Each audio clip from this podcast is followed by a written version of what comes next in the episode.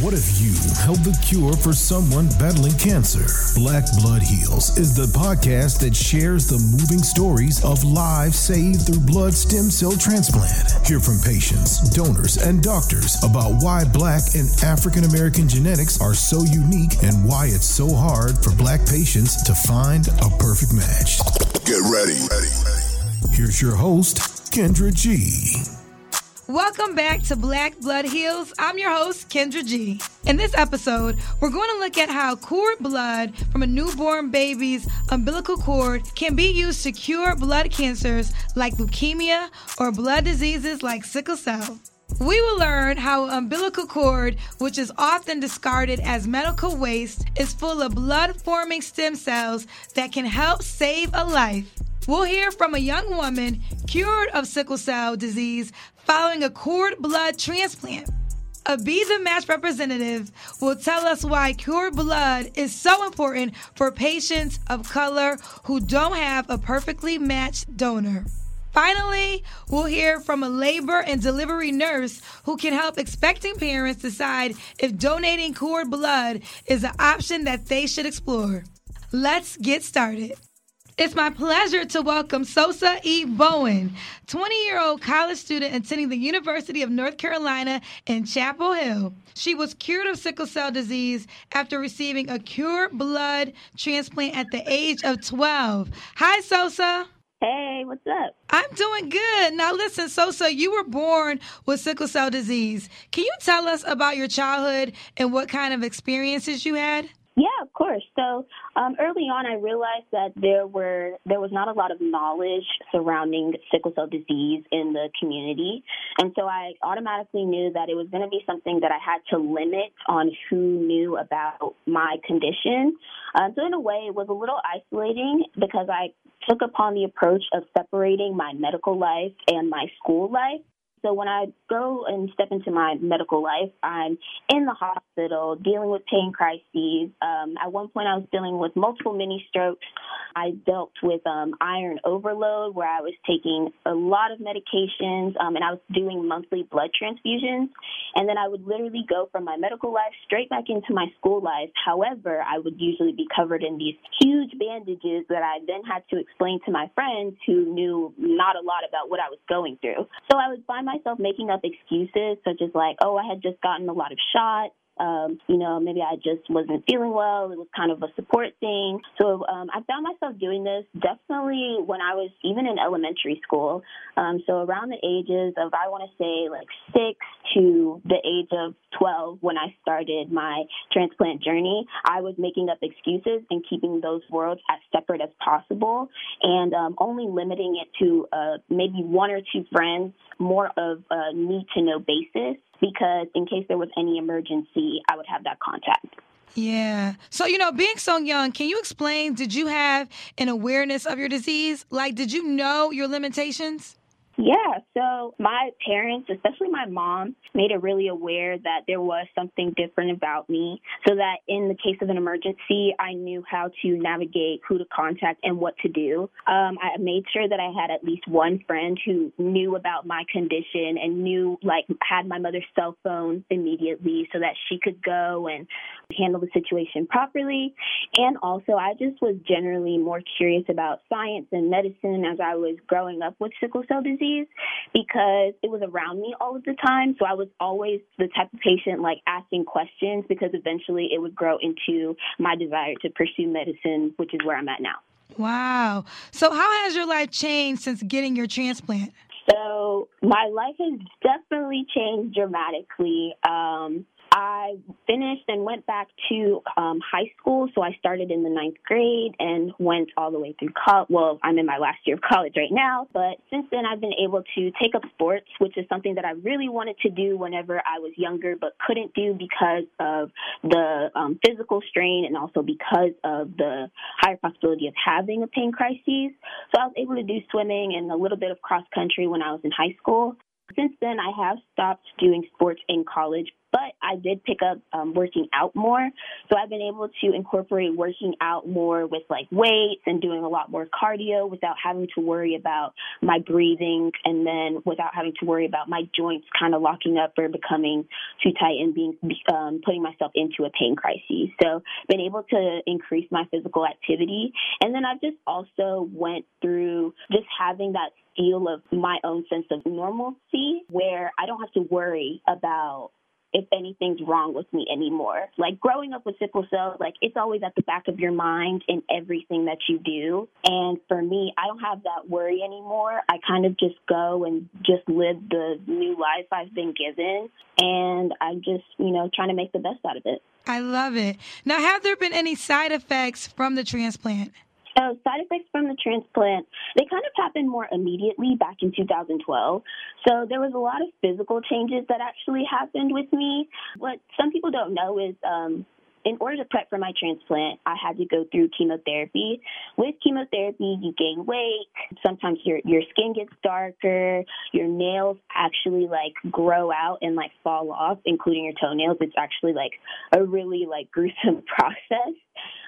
So when I was going through transplant and immediately afterwards, I did have some like chills. I had a fever. I even contracted an infection that almost took my life. But also like physically, my skin started kind of peeling whenever I was in the shower and I would like wash my face with a washcloth. Like you could see the like skin kind of start to peel, which was an interesting process to go to when you're like 13 years old. And then of course, like my hair did fall out. So I remember specifically thinking I'm a 13-year-old girl and I'm bald, which was a very like reality check moment for me. But since then, like my skin kind of has now like evened out. All of the skin all over my body like kind of healed, and it came back a little bit lighter than it was before transplant.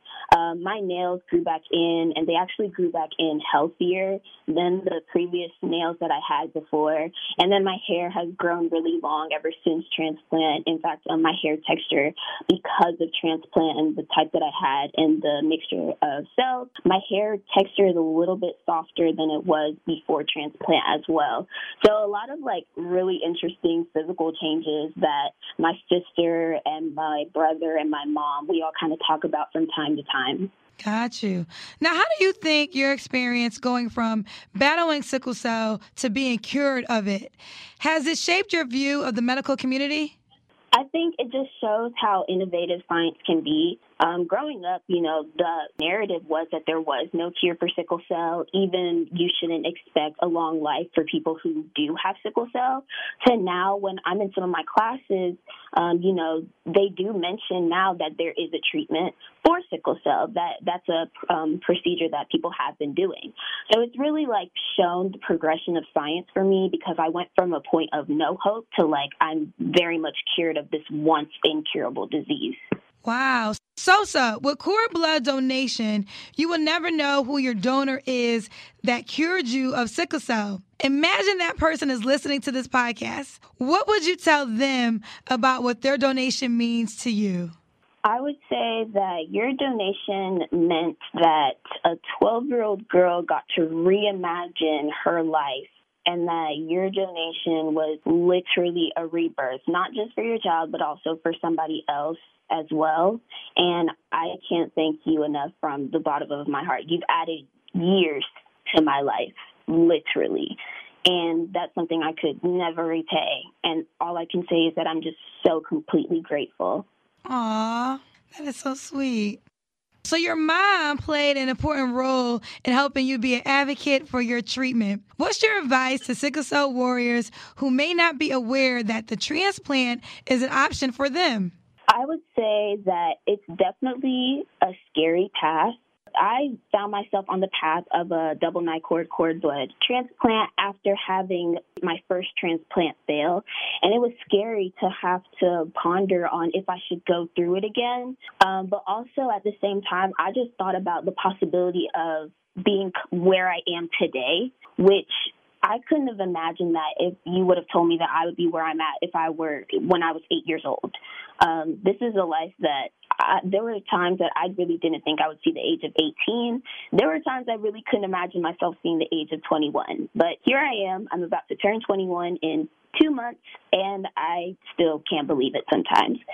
So just as much like it's an option that is definitely there to provide hope. It is something like through faith. It is something I firmly believe, like, without a support system, without a team, like, it's going to be hard.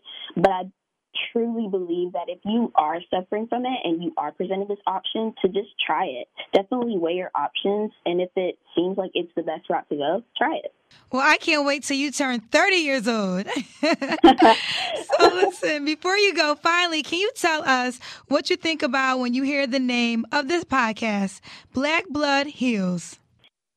I think when I hear Black Blood Heals, I just kind of think about how, as a community, we do try to rally with each other. We do try to look out for each other. And this is just how another way that we're looking out for each other, just more on a cellular, molecular level. Once again, like, we are coming together again on a smaller scale and coming to heal each other. And so I think that it's just another way for us to be connected. And I think it's something that unites us all as a Black community. Well said. It was such a joy to talk to you, Sosa. Thank you so much. And you better invite me to that 30th birthday party. You already know. Next, we have Donna Reagan with Be The Match to explain more about why cord blood transplants are so important to patients of color. Hi, Donna. Hi, Kendra. How are you? I am doing well. Can you explain what a cord blood transplant is? Sure. It all starts with the donation of cord blood after the birth of a healthy newborn. So you can imagine the blood that nourished the baby during its growth. After the baby is born, that blood is still available, and it contains blood-forming cells that can be collected after the baby is born. And it doesn't harm the baby at all because the baby has been separated from the umbilical cord. So the blood is still available and would normally be discarded. So that blood can be collected. It can be sent to a laboratory for testing and storing. And then those units can be listed on the Be The Match registry to help a patient in need of a stem cell transplant who needs one. So there are a number of patients, thousands of patients a year, who are battling blood cancers or diseases like leukemia or sickle cell that can be cured if doctors can find a donor source of healthy blood-forming stem cells to replace their unhealthy cells. And it's a way to save a patient's life. Wow. How common are cord blood transplants? So cord blood transplants make up about 10% of the unrelated transplants that Be The Match helps to facilitate each year. Last year, there were 633 patients who received cord blood transplants. This is not new. It's been around since 1987. And since that time, NMDP has facilitated over 13,000 cord blood transplants. So why are cord blood transplants so important for African-American patients? So African-American patients have a tougher time finding a match on the registry, whereas 70% of the time most people can find one in their family or in the registry itself. For African Americans, that's only about 30%. With cord blood, the match doesn't have to be as exact, and so therefore African American patients can leverage the units that are in the registry to help them find the match to save their lives. And so this is really, as you can understand then, very helpful in particular with communities of color that have more diverse tissue typing and naturally have a lower chance of finding a match on the registry. About 30% of cord blood transplants have been received by patients of color, and African Americans being the toughest ones to match, they're the ones who are leading this group that receive cord blood. Got you. So what are some of the other benefits of cord blood transplants? There are so many, but they are readily available. So you don't have to find a donor and then make them travel to a collection site. Make sure that, first of all, that you can find them and that they're healthy and still willing to donate for a person they don't know or a person they're not related to. With cord blood, those products are in the freezer, and it's the magic of matching and then just saying, we want that one, and it's available and doesn't change its mind. It's in the freezer and ready to ship whenever the patient needs it. Got it. Okay. So how can people interested in donating their child's cord blood learn more? Go to BeTheMatch.org and search for cord blood. That's the easiest way to find if your hospital participates in the program. Wonderful. Thank you so much, Donna. Kendra, it was a pleasure. Thank you. Next, I'm pleased to welcome Patricia Bell, a registered nurse with labor and delivery at Tripler Army Medical Center in Hawaii. Ms. Bell, tell us a little bit more about your position at Tripler Army Medical Center. I am a labor and delivery staff nurse. Been at Tripler now for about 2.5 years. I've been an L&D nurse for about 17 years. I am also the head of their perinatal bereavement coordinator program. Today, we are talking about the ability for a baby's cord blood to help save the life of a patient in need of a blood stem cell transplant. You were recognized as one of the top nurses who helped encourage parents to donate their child's cord blood. Why was this such an important goal for you? For me, restorative care is one of the primary functions for a nurse, regardless of what area of nursing you're working in. And a large portion of that relies on education. So for cord blood banking, educating my parents was important because most of them had some knowledge of what it was but really didn't understand what its uses were or the collection process, and it just took a lot of education on their part. And as an African-American woman, I also realized that for us, in order for us to find a match, there needs to be participation within our own community. So I really try to encourage little couples to do so. Is there high awareness among expectant parents about the ability to donate cord blood to help save a life? People don't know the difference between the cord blood registry and private banking, and that's a large portion of the education that we do. There are a lot of companies out there that offers private collection, and people don't realize that they have the option to do it without payment. Ms. Bell, what would you tell parents who aren't sure if they want to donate their child's cord blood? For me, when I talk to a parent that's unsure about donating, it's a bit different than asking them or trying to convince them to do so. Most of the time, if they can tell you what they don't understand, you can explain to them the benefits, and use it as a teaching opportunity. They have up until just prior to delivering the baby to make a real decision because they do such a great job with stocking us with the paperwork that we need and the collection kits. We always have extras on file, so if a mom hasn't really made a decision throughout her course of prenatal care and arrives and decides that it is something she would like to do, we can counsel her at that moment, give her the information that she needs, and acquire her consent just prior to delivery. Unfortunately, there are some facilities where you cannot do it the same day. Arrangements must be made in advance, but at Tripler, we are one of the facilities that you can actually decide the same day that you would like to donate because we typically have the consent forms as well as the education packet and collection materials on site. I also just wanted to say one of the other things that parents question when doing blood banking, they question the reason for the blood draw from moms. So the maternal blood collection after delivery, it's basically because your registration is anonymous. There are no patient identifiers, and the Hawaii Cord Blood Bank does not have any access to your medical records. So they basically test for communicable diseases, the same test that you would have done through your prenatal course. So it's really just a second check mark to make sure that the blood that they are collecting is appropriate for use. Many people don't realize that ethnicity plays a role in helping patients find a matching stem cell donor. Can you share more about why cord blood is so important for diverse patients and African-American patients in general? Ethnicity plays a large part in finding a stem cell match, and it's true for African-American, Asian, Hispanic, Polynesian. Genetic markers are very important when it comes to making the proper match, and oftentimes, especially for diseases like sickle cell or lupus, your family member has that same trait and not able to donate for yourself or for someone within the family. It needs to come from outside of your family. And it's just about helping the patients to understand that. Can you explain the process for collecting cord blood and what a parent can expect in the delivery room?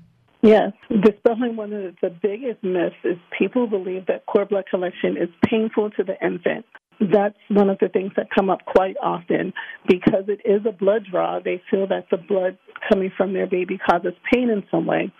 So we simply talk to them about the cord blood isn't actually drawn until after the cord has been clamped, and baby by that time is most often either on mommy's chest or on a warmer being assessed. So there's no blood being drawn directly from the baby. It's from the placenta that the collection is drawn, which causes no pain to mom or to baby. So initially, once the baby's delivered, the cord is clamped and cut for the infant. The infant's then placed on mommy's belly. Before it is delivered, we then draw cord blood from the cord while it's still attached to the placenta. Once the placenta is then delivered, that collection has been complete. You can only draw before it's delivered. Got you. Can you tell us what you think about when you hear the name Black Blood Heals? To me, Black Blood Heals means the health and well-being of our African-American community lies within our own hands. It gives us the opportunity to be proactive in both the care that we give and the care that we receive. It also allows that opportunity for education, which will dispel some of the myths, calm some of the fears, and increase patient participation. I think it's very important to make sure that your patients can make informed decisions when it comes to their health care.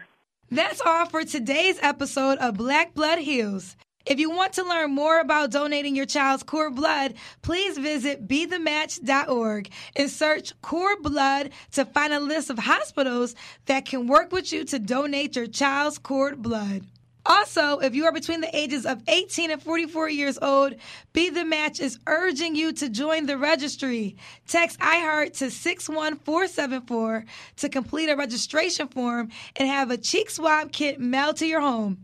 That's text iHeart to 61474. Remember, we are the cure for the patients battling blood cancers and blood disease. You can save someone's life. I'm Kendra G. Until next time.